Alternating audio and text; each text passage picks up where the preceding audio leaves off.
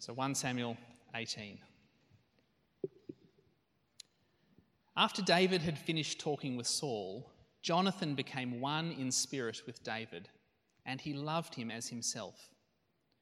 From that day, Saul kept David with him and did not let him return home to his family. And Jonathan made a covenant with David because he loved him as himself. Jonathan took off the robe he was wearing and David gave it to David, along with his tunic and even his sword, his bow, and his belt. Whatever mission Saul sent him on, David was so successful that Saul gave him a high rank in the army. This pleased all the troops and Saul's officers as well. When the men in town were returning home after David had killed the Philistine, the women came out from all the towns of Israel to meet King Saul with singing and dancing, with joyful songs and with timbrels and lyres. As they danced, they sang, Saul has slain his thousands, and David's his tens of thousands. Saul was very angry. This refrain displeased him greatly. They have credited David with tens of thousands, he thought, but me with only thousands. What more can he get but the kingdom? and from that time on, Saul kept a close eye on David. The next day, an evil spirit from God came forcefully on Saul. He was prophesying in his house while David was playing the lyre, as he usually did. Saul had a spear in his hand, and he hurled it, saying to himself, I'll pin David to the wall. But David eluded him twice. Saul was afraid of David because the Lord was with David, but had departed from Saul. So he sent David away from him and gave him command over a thousand men, and David led the troops in their campaigns. In everything he did, he had great success because the Lord was with him. When Saul saw how successful he was, he was afraid of him. But all Israel and Judah loved David because he led them in their campaigns. Saul said to David, Here is my older daughter Merab. I will give her to you in marriage. Only serve me bravely and fight the battles of the Lord. For Saul said to himself, I will not raise a hand against him. Let the Philistines do that. But David said to Saul, Who am I, and what is my family or my clan in Israel that I should become the king's son in law? So when the time came for Merab, Saul's daughter, to be given to David, she was given in marriage to Adriel of Meholah. Now, Saul's daughter, Michal, was in love with David. And when they told Saul about it, he was pleased. I will give her to him, he thought, so that she may become a snare to him, and so that the hand of the Philistines may be against him. So Saul said to David, Now you have a second opportunity to become my son in law. Then Saul ordered his attendants Speak to David privately and say, Look, the king likes you, and his attendants all love you. Now become his son in law. They repeated these words to David, but David said, Do you think it is a small matter to become the king's son in law? I'm only a poor man and little known. When Saul's servants told him what David had said, Saul replied, Say to David, the king wants no other price for the bride than a hundred Philistine foreskins to take revenge on his enemies. Saul's plan was to have David fall by the hands of the Philistines. When the attendants told David these things, he was pleased to become the king's son in law. So before the allotted time elapsed, David took his men with him and went out and killed 200 Philistines and brought back their foreskins. They counted out the full number to the king so that David might become the king's son in law. Then Saul gave him his daughter Michal in marriage. When Saul realized that the Lord was with David and that his daughter Michal loved David, Saul became still more afraid of him, and he remained his enemy the rest of his days. The Philistine commanders continued to go out to battle, and as often as they did, David met with more success than the rest of Saul's officers, and his name became well known.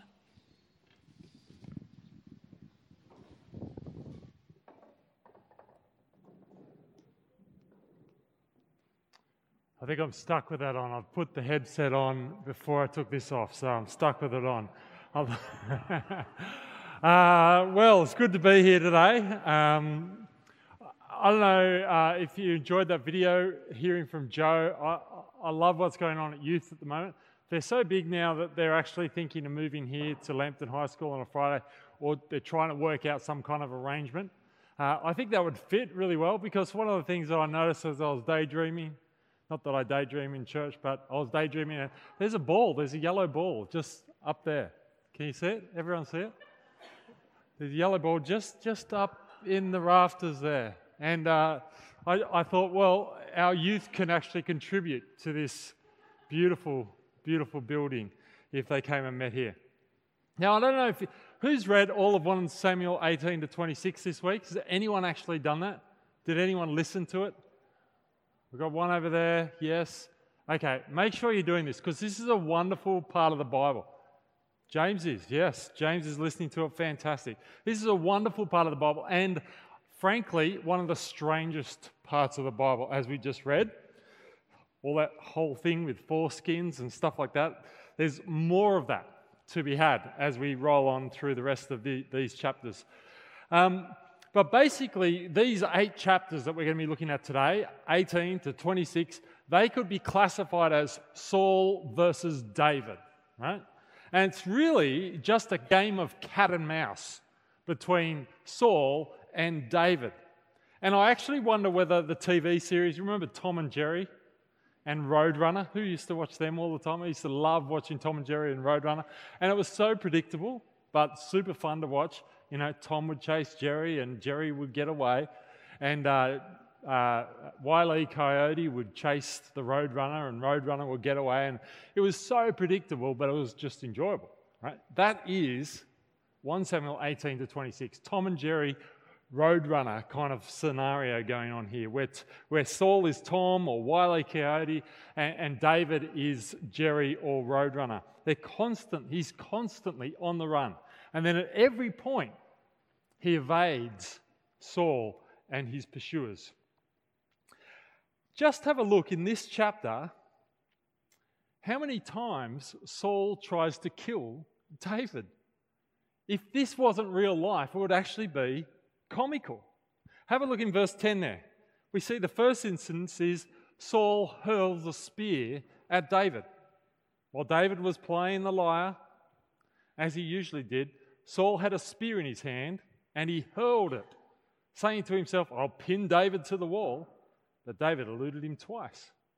In verse 17, David try, Saul tries to use his daughter as bait to kind of have David killed.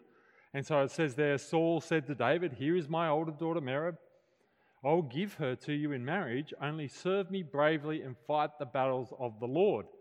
For Saul said to himself, I will not raise a hand against him. Let the Philistines do that. This is not good parenting, dads. Don't do this to your daughters. In verse 25, it says, uh, because that plan had failed, right? He plays this whole foreskin game with David. See how many foreskins you can collect for me, David? Uh, and so he says, the price is 100. David goes above and beyond and he collects 200. But this is what it says there in verse 25. Say to David, the king wants no other price for the bride than 100 Philistine foreskins to take revenge on his enemies. Why? Saul's plan was to have David fall by the hands of the Philistines. Another murder attempt. In verse 1 of chapter 19, come over to chapter 19 you get uh, uh, Saul actually orders Jonathan and his servants in verse 1 there to kill David. Okay, they refuse to do so, but that's what happens. In verse 10, you've got another spear incident. Okay, so again, David probably should stop playing the lyre in front of Saul because it says in verse 9, while David was playing the lyre, Saul tried to pin him to the wall with his spear, but David eluded him as Saul drove the spear into the wall. And it says, That night David made good his escape. And so David escapes at that point and he goes off to this place called Ramah. And uh, Saul, at that point in verse 11, he sends his henchmen to kind of go and kill David, to hunt him down as he flees to Ramah. And then, when that doesn't work, what he does is he sends three companies of soldiers off to Ramah to kill David. And then, when that doesn't work, he goes himself. He's like, no one can do this job for me. I'll go and do the job myself. And so he heads off to Ramah to arrest him as well. And Saul's ploy was to have him killed, to kill him, right? And then in chapter 20, which we're not going to look at in depth today, but Saul's ploy uh, was to hold this big feast. He holds this big gathering. He invites a whole bunch of people over. He invites David to come to this big gathering. And then David's been given the nod by Jonathan that Saul's trying to kill him. And so he says, Well, I won't go to the gathering. Smart move. And then Saul gets mad when David doesn't show up and he tries to kill his son, Jonathan. So have a look there in verse uh, 32. This is what Jonathan says. He says, Why should he be put to death? Chapter 20, we are. Chapter 20, verse 32. Why should he be put to death? What has he done? Jonathan asked his father. But Saul hurled his spear at him to kill him. Then Jonathan knew that his father intended to kill David. Now, how awkward is that? You know that moment when you're at someone's house for dinner and then they just yell at the kids and you're like, should I be here? I'm just gonna, I'm just gonna stand over here. And you try and get out of the way and let the kind of discipline thing take place without getting involved at all, without judging and all that sort of stuff. Imagine being at this dinner party. Well, and all of a sudden, dad gets up and throws a spear at his son. That is hectic. And then chapters 22 to 26 is all about David running away from Saul around Israel, and Saul is pursuing him. So, what the heck is this all about? What is the, these chapters about? What is this game of cat and mouse all about? Well, firstly, let's think about context. Where are we up to in the book of Samuel? I've drawn this wonderful diagram. I actually asked our comms guy to do one. And uh, this is what he came up, came up with. No, that's not what he came up with. That's what I did because he didn't have time to do it. Uh, but you see, there are chapters 1 to 7 of, of 1 Samuel. You've got Hannah's song. And so the big theme we saw there in chapter 2 was humility, and that was all introduced to us there. And then in chapters 4 to 7, you've got Israel versus the Philistines, or Yahweh versus Dagon, their god Dagon. And then in chapters 8 to 31, what we have is the rise of King David and the rise and fall of King Saul. And these chapters, 18 to 26, mean that we're right in the middle of that. We're right at the intersection where David has already been anointed as the king of Israel. We saw that last week in chapter 16. We saw last week that he then stepped in as the champion of Israel. Remember, David unpacked that, Dave unpacked that for us last week. The champion of Israel to lead God's people to victory. But he hasn't taken his throne. So he's anointed, he's the champion of Israel, but he hasn't taken the throne. And so while Saul is alive, Saul remains the king of Israel. And so what happens in these chapters is all in that crossover period. David is the anointed king, but he's not yet the king. Saul is the king, but his leadership at this point is being challenged. And what we see during this crossover period is we see God behind the scenes. God behind the scenes exalting his king. And that's exactly what Hannah sang would happen, right? The first thing we need to see about this is this is actually the fulfillment of Hannah's song right back in chapter 2. God is exalting the humble, David, and he's bringing down the proud, Saul. So remember in chapter 2, Hannah sings this. He says, It's not by strength that one prevails. Those who oppose the Lord will be broken. The Most High will thunder from heaven. The Lord will judge the ends of the earth. He will give him, he will give strength to his king and exalt the horn of his anointed. And so that's exactly what's happening in these chapters. God is giving strength to his king, God is exalting the horn of his anointed, David. And we see this shift take place from Saul to David. God is exalting his king and humbling Saul. And we see it particularly in chapters 18 to 19. So come back with me to the beginning of chapter 18, and we see this first shift in a covenant that David actually sets up with his good friend Jonathan. 1 Samuel chapter 18, verse 1. After David had finished talking with Saul, Jonathan became one in spirit with David, and he loved him as himself. From that day, Saul kept David with him and did not let him return home to his family. And Jonathan made a covenant with David because he loved him as himself. Jonathan took off the robe he was wearing and gave it to David, along with his tunic and even his sword and his bow and his belt. Now, what's going on here? Well, Jonathan is Saul's son. He is the current heir to the throne. And he makes this covenant, this agreement with David. Now, what the details of the, of the covenant are, eh, they, they can be seen in, in what Jonathan gives to David. So he takes off his robe, he gives it to David, he gives him his tunic, gives him his sword, he gives him his bow, he gives him his belt. And this is not just a wardrobe exchange. This isn't just David getting the hand me downs from Jonathan or anything like that. But what Jonathan is doing here is he's actually handing the kingship over to David. So think about what Jonathan's wearing. He's wearing clothes that signify that he is the prince. His robe, his tunic, his sword, they all signify his position as the crown prince. And now he's in this covenant, this agreement, he's handing them over to David. Essentially, he's transferring the right of succession to David. And so, this is a really significant moment between friends. Jonathan has enormous respect and adoration for, for David, but most importantly, this is a moment for the kingdom of Israel. This is another sign that David is God's true king. And so we see this favor bestowed on David. And then, secondly, we see his favor amongst the soldiers in verse 5. Have a look there. Whatever mission Saul sent him on, David was so successful that God gave him high rank in the army. This pleased all the troops and Saul's officers as well. So the soldiers and the officers, they love David. And, and, and, he's this mighty warrior. He's, he's won favor with the army of Israel as well as with Jonathan now. And then finally, you see that the women of Israel are on his side too, which makes sense given the number of times that Dave showed us last week how good looking David really was uh, in chapter 16 and 17. But they're, they're not actually singing at this point about David's looks, they're singing about his victories. So have a look there in verse 6.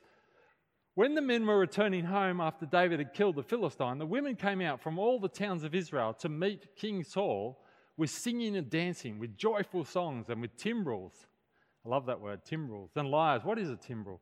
And they danced, they sang, Saul has slain his thousands, and ten, David his tens, tens of thousands.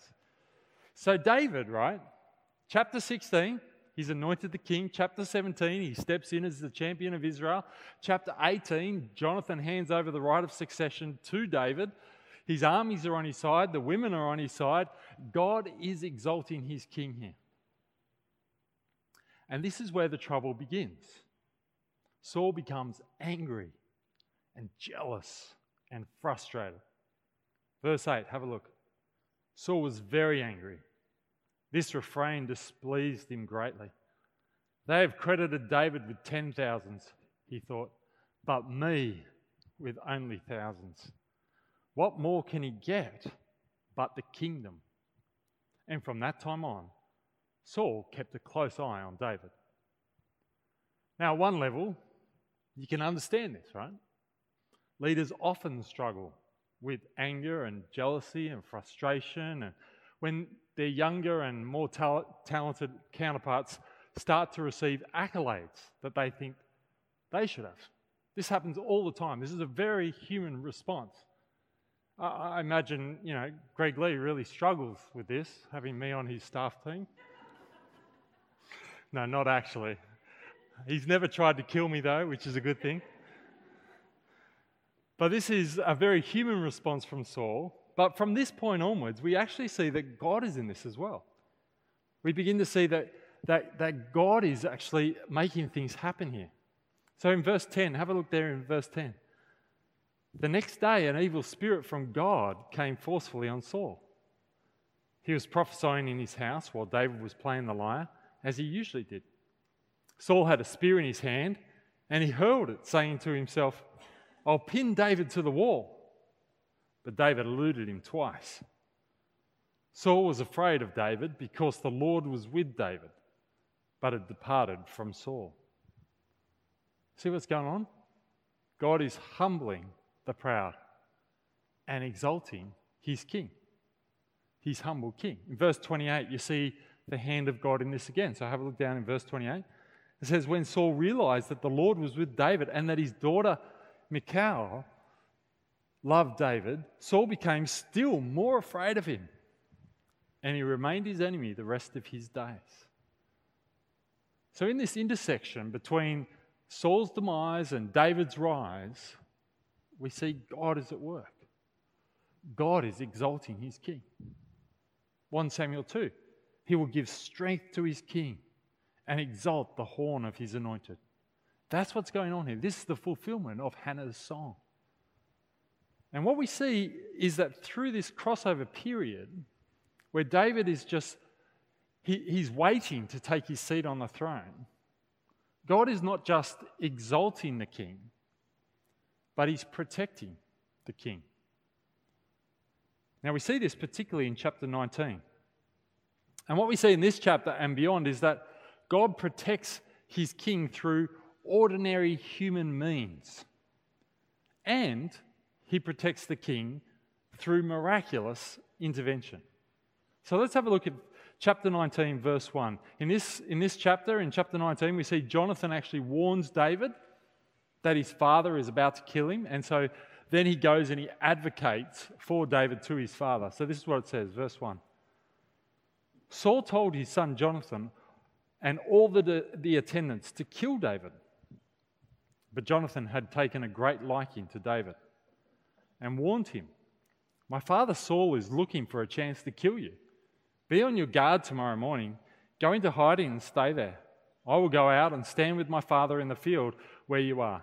I'll speak to him about you and will tell you what I find out.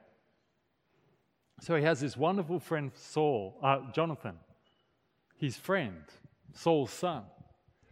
And God uses Jonathan to protect David. Isn't that beautiful? The way that God is at work through his friend. Second, God uses Michal, Saul's daughter, and now David's wife, to protect him as well. This is the wife, as we saw before, that yielded the price of 100 foreskins. And even though she was kind of the prize for that battle, she loves him deeply, which infuriates Saul. And she protects him as well. Have a look in chapter 19, verse 11. Saul sent men to David's house to watch it and to kill him in the morning. But Michal, David's wife, warned him if you don't run for your life tonight, tomorrow you'll be killed. So Michal let David down through a window and he fled and escaped. So, isn't this ironic? So far, we've got Saul's son and now Saul's daughter on David's side. And they are being used by God as God's instrument for protection for David. And then finally, in chapter 19, God intervenes miraculously at this point to protect his king. Have a look in chapter 19, verse 18. When David had fled and made his escape, he went to Samuel at Ramah and told him all that Saul had done to him. Then he and Samuel went to Naioth and stayed there. Word came to Saul David is in Naioth at Ramah. So he sent men to capture him.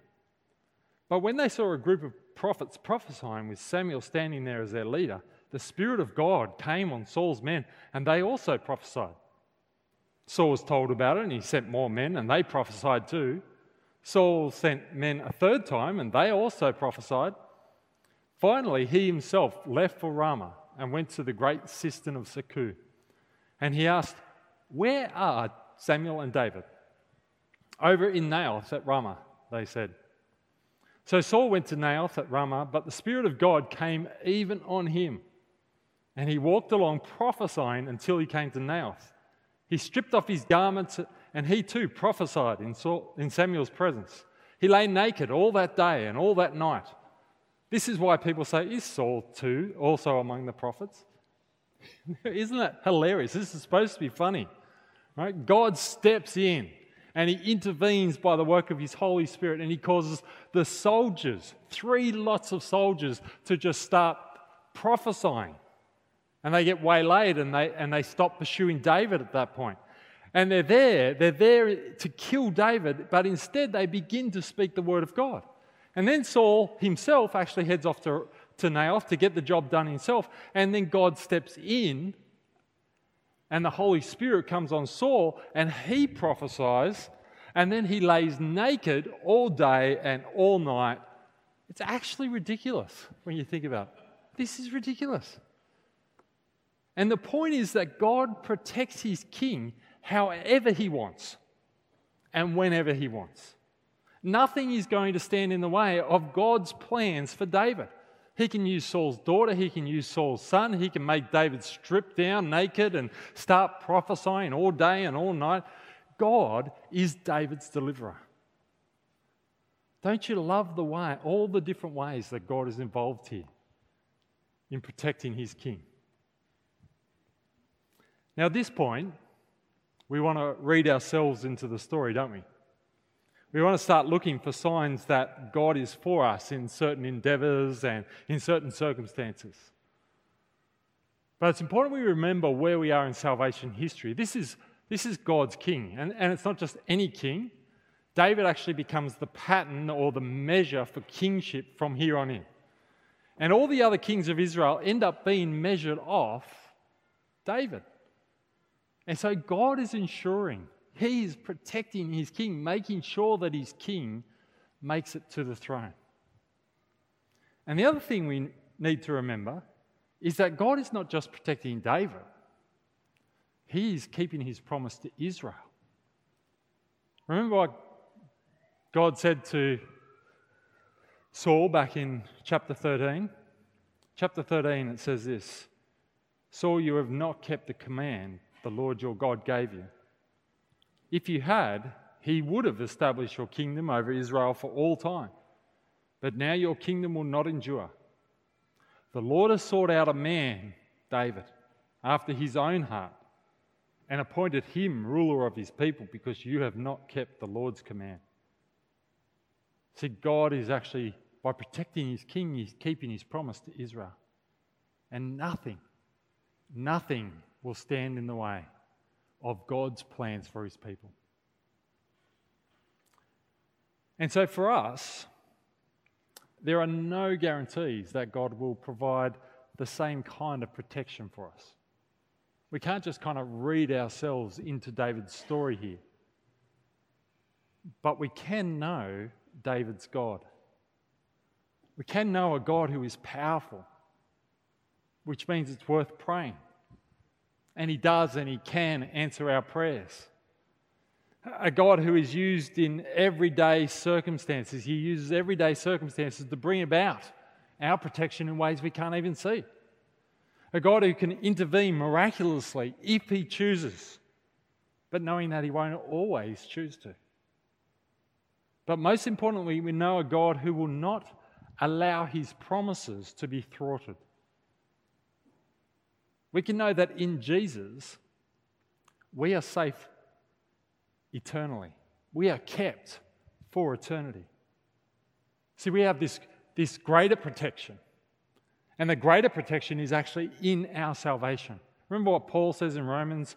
In Romans, he says, For I am convinced that neither death nor life, neither angels nor demons, neither the present nor the future, nor any powers, neither height nor depth, nor anything else in all creation will be able to separate us from the love of God that is in Christ Jesus our Lord. And, friends, that's the kind of assurance we need in life. Assurance that we're safe not just for this world, but for beyond the grave. Safe, kept for eternity. Now, one of the things I think we see here in 1 Samuel as I mentioned before, is that David's kind of living in this weird time. It's a weird time for David. David has been anointed the king of Israel, but he's not yet the king of Israel. He is the king, but at the same time, he's not the king.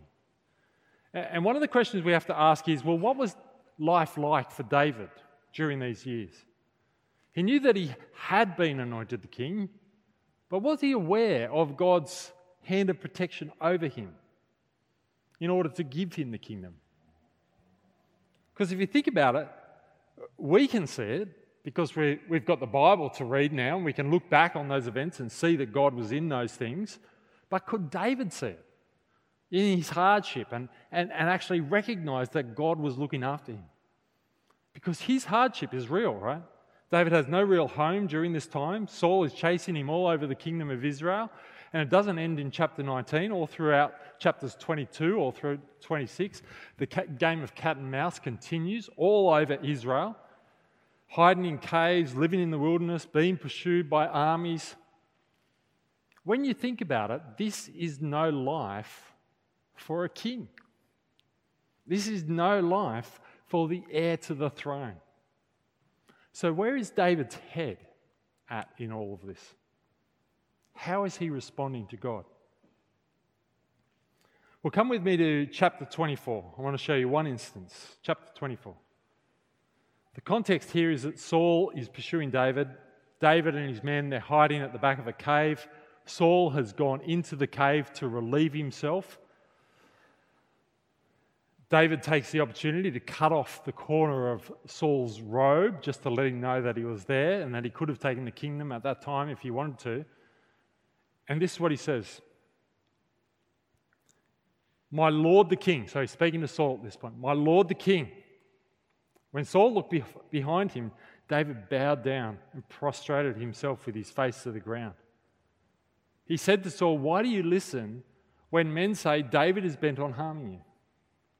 This day you have seen with your own eyes how the Lord delivered you into my hands in the cave. Some urged me to kill you, but I spared you.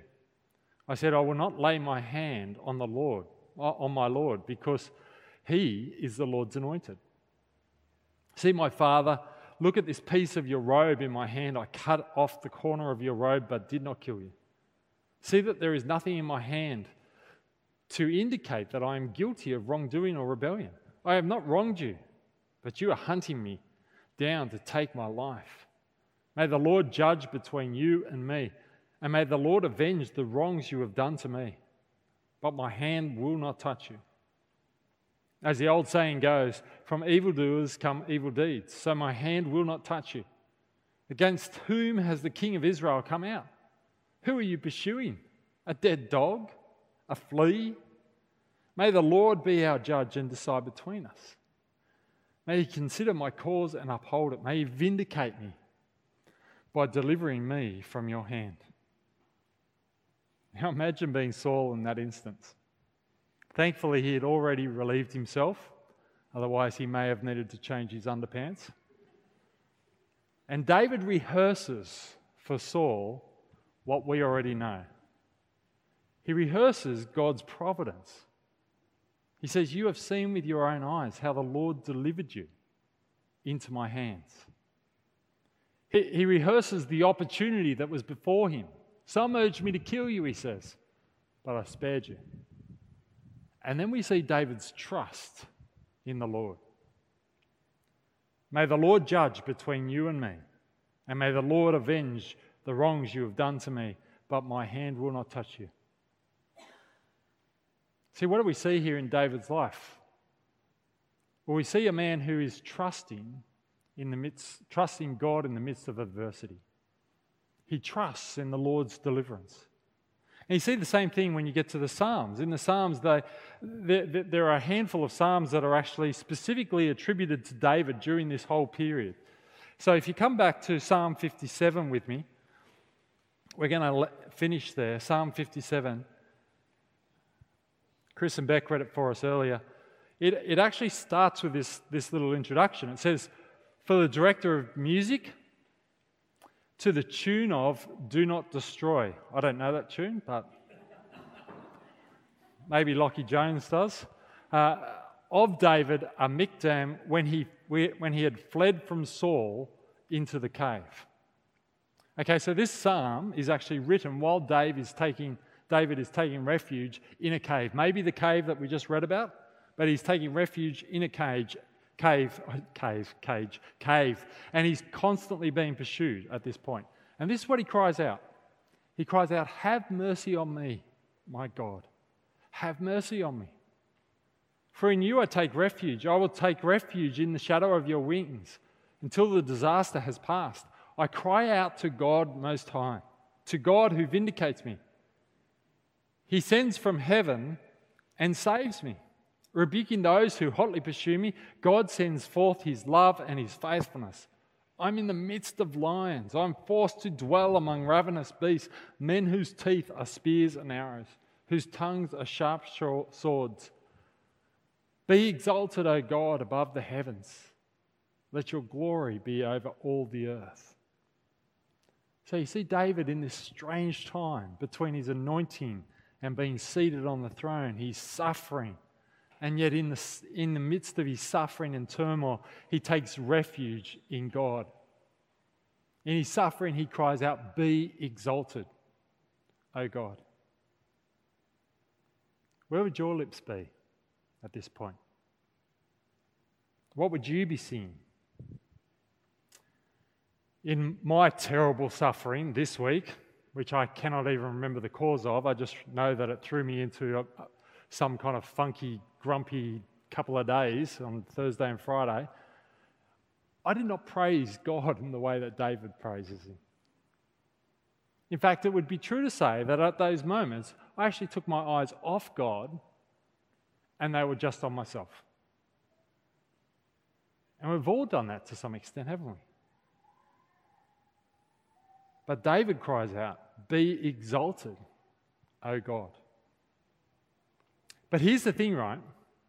This suffering before the glory of being made finally fully the king, this profound trust that he has in the Lord in the midst of this suffering, and, and, and this whole now but not yet experience, it's actually just a shadow of Jesus, our king.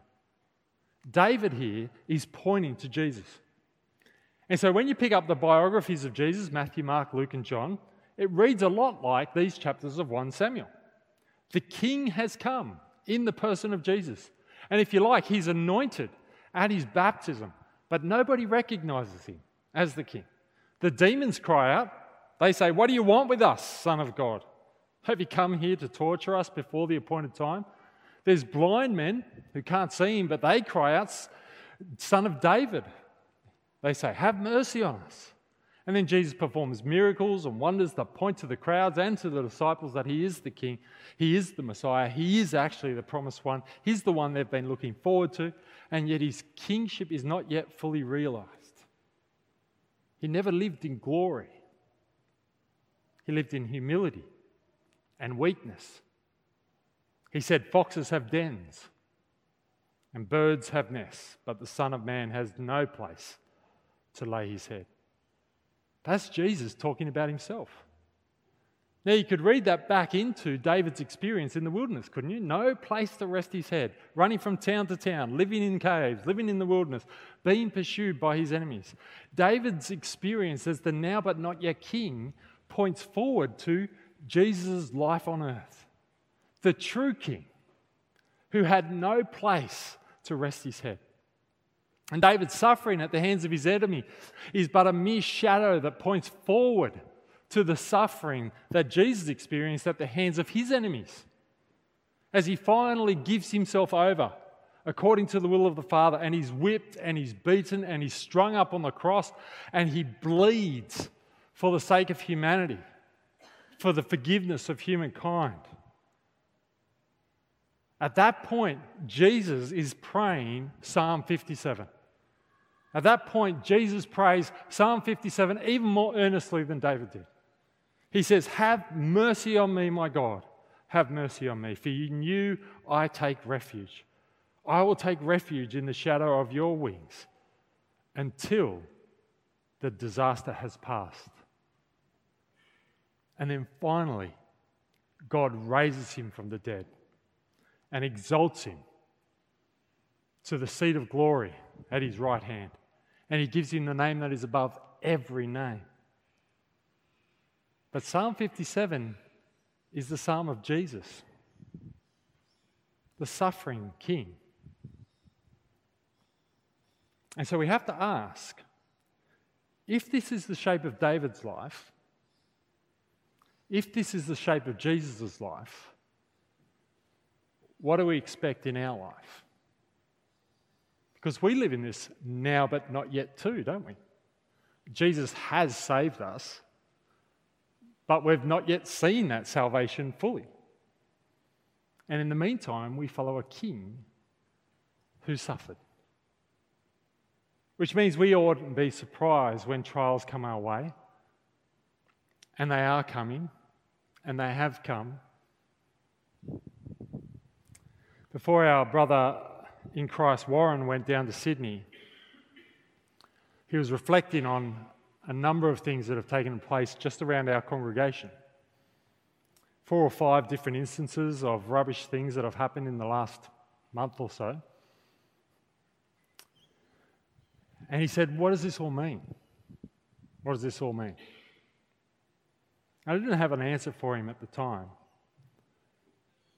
But I think the answer that I would say to him now is we want to we want to pray Psalm 57.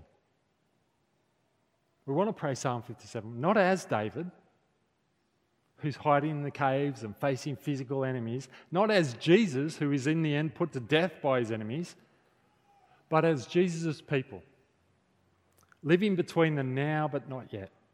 A people who trust in the Lord through everything, everything that life has to offer us that everything that life will throw at you. We pray Psalm 57, verse 6. Have a look there. They spread a net for my feet. I was bowed in, down in deep distress. They dug a pit in my path, but they have fallen into it themselves.